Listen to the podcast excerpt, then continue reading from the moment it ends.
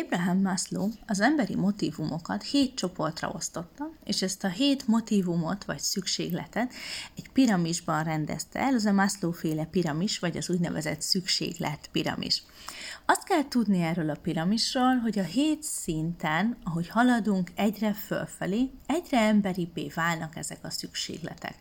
A legalsó szinten találhatóak a fiziológiai szükségletek, Azaz, hogy legyen mit ennünk, legyen mit innunk, tudjunk aludni, kapjunk levegőt, és ehhez hasonló minden olyan szükségletünk, ami tulajdonképpen az életben maradásunkhoz szükséges, a szervezet belső egyensúlyának a fenntartására van hozzá szükségünk.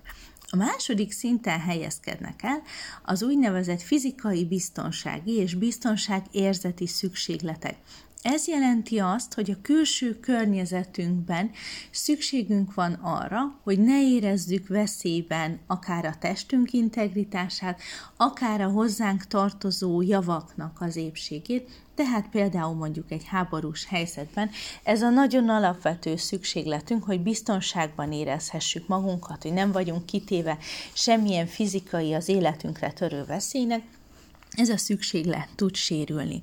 És a harmadik szükséglet, ami a piramisban következik, de még szintén a nagyon széles alapozó szükségletek közé tartozik, ez a szeretet és a valahová tartozás szükséglete, ami azt jelenti, hogy nagyon vágyunk arra, hogy legyen néhány olyan közeli kapcsolatunk, ahol igazán megmutathatjuk a saját arcunkat, ahol lehetünk őszinték, ahol támogatást kaphatunk, ahonnan gondoskodást kaphatunk, és persze, ahol a szeretetet, a gondoskodást, a törődést, azt mi is tudjuk adni másoknak.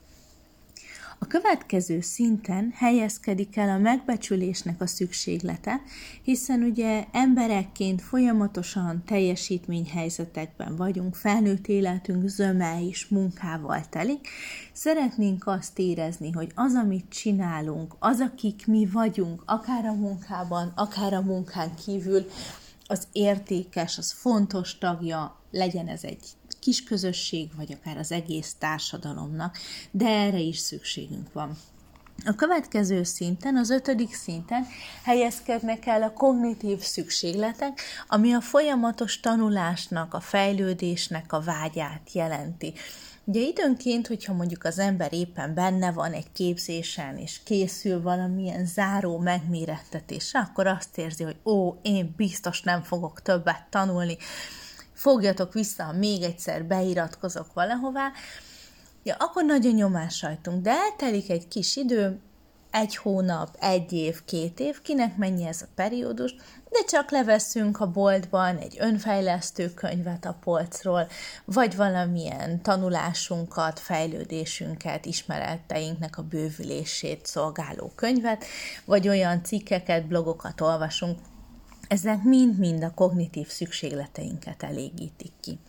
A hatodik szinten, ugye egyre kisebb lépték ez már a piramisban, helyezkednek el az esztétikai szükségletek, ami két dolgot is jelent. Egyrészt az, hogy szép környezet vegyen körül bennünket, tehát hogy olyan jó lessen a szemünknek ránézni arra, ahol éppen vagyunk.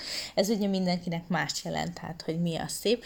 A másik pedig, hogy különböző esztétikai élmények érjenek bennünket, tehát hogy mondjuk el tudjunk menni egy színházba, egy kiállításra, vagy egy koncertre, tehát kapjunk ilyen jellegű ingereket, inspirációkat is, amiktől a szépségnek az érzete jelenik meg bennünk. És a piramisnak a csúcsa, azaz a hetedik szint, ami a legemberibb szükséglet, ez az önmegvalósításnak a szükséglete. Ez jelenti gyakorlatilag azt, hogy kihozzuk magunkból a maximumot, minden olyan potenciált, ami bennünk rejlik, azt valahogyan megtaláljunk, fejlesszünk, meg tudjunk mutatni másoknak, megéljük az életünket a teljességében, szépségében. Hogyha ezeket így végignézitek, tehát fiziológiai szükséglet, biztonság, szeretet, megbecsülés, tanulás, szépség és fejlődés, hogy haladunk egyre fölfelé a piramisban, úgy lesznek egyre emberibbek ezek a szükségletek. hiszen ugye a fiziológiai szükséglet és a biztonságérzetnek a szükséglete az állatvilágban is megtalálható. Nagyon sok fajnál még a valahová tartozás, a szeretet szükséglete is megtalálható. Éppen ezért ezeket a nagyon alapvető szükségleteinket Maslow elnevezte hiány alapú szükségleteknek. Ez azt jelenti, hogy ha ezek a szükségletek nincsenek kielégítve, tehát mondjuk éhesek vagyunk, vagy nem érezzük magunkat biztonságban, akkor elkezdenek hatni. És addig gondolkodunk, addig megyünk, míg valahogyan ennivalót találunk, vagy egy viszonylag biztonságosnak vélt környezetbe jutunk el. Hogyha ezeket sikerül kielégíteni, akkor általában megszűnnek hatni. Tehát, ha én most mondjuk jól lakok az ebéddel, akkor délután 3-ig, 4-ig, 5-ig, attól függően, hogy kinek milyen az egyéni beállítódása, nem leszek éhes. Ha biztonságban vagyok, akkor utána ugye szusszanok egyet, és el tudom ezt engedni. Hogyha megvannak azok a kielégítő kapcsolataim, amikre minimum szükségem van, akkor nem töröm magam folyamatosan azon, hogy újabb és újabb ilyeneket keressek. Viszont, hogyha beindulnak, mert felborul az egyensúlyi állapot, akkor nagyon erős és nagyon sürgető késztetéseket okoznak. Tehát, hogyha mondjuk álmos vagyok, ugye ez egy alapvető fiziológiai szükséglet, akkor meg tudok próbálni egy darabig még ébren maradni, de egy idő után a szükséglet az úgyis le fog győzni, kialszom magam, megszűnik hatni. Jó? Tehát, hogy nincsenek mindig jelen az életünkben, ha megjelennek, akkor valamilyen hiány következtében jelennek meg, és hogyha sikerül őket kielégíteni, akkor elmúlnak hatni egy-egy ciklusra, vagy akár hosszabb időre. Ehhez képest a megbecsülés, a tanulás, a szépség és az önmegvalósítás szükséglete úgynevezett növekedés alapú szükségletek. Ez azt jelenti, hogy nem valamilyen hiányból keletkeznek, hanem ezek a mi belső vágyunkból, ezek inkább húznak maguk felé minket, a hiány alapú szükségletek meg tolnak, taszigálnak minket a kielégítésük felé. Ezek a növekedés alapú szükségletek ugye már nagyon emberiek, és hogyha véletlenül nincsenek kielégítve, akkor tudjuk őket várakoztatni, nem dörömbölnek akkor erővel, mondjuk az, hogy tanuljak valamit, vagy elmenjek egy koncertre, az sosem fog akkora erővel dörömbölni bennem, mint az, hogy éhes vagyok, szomjas vagyok, biztonságban kell lennem.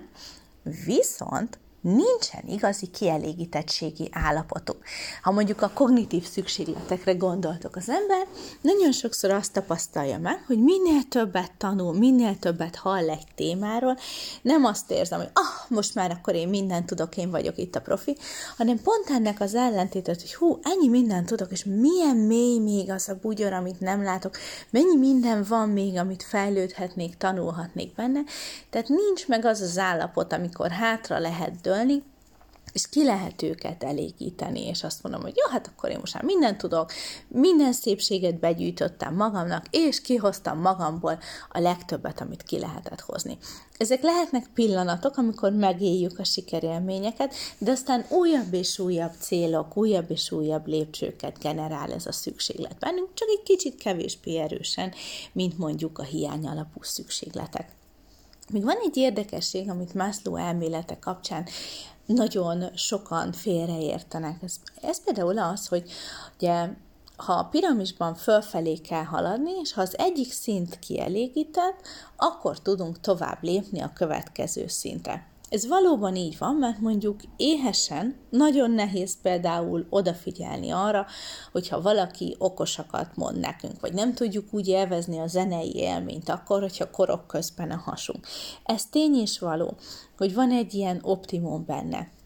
De ha mondjuk például egy éjségsztrájkra gondoltok, akkor ott meg pont az látszik, hogy vannak ettől kivételek, hiszen éppen azok az emberek, akik az alapvető szükségleteikről mondanak le, azok ezt azért teszik, mert az önmegvalósításukban szeretnének valami olyan értéket kimutatni, vagy valami olyan célt elérni, ami meg a piramis csúcsán helyezkedik el.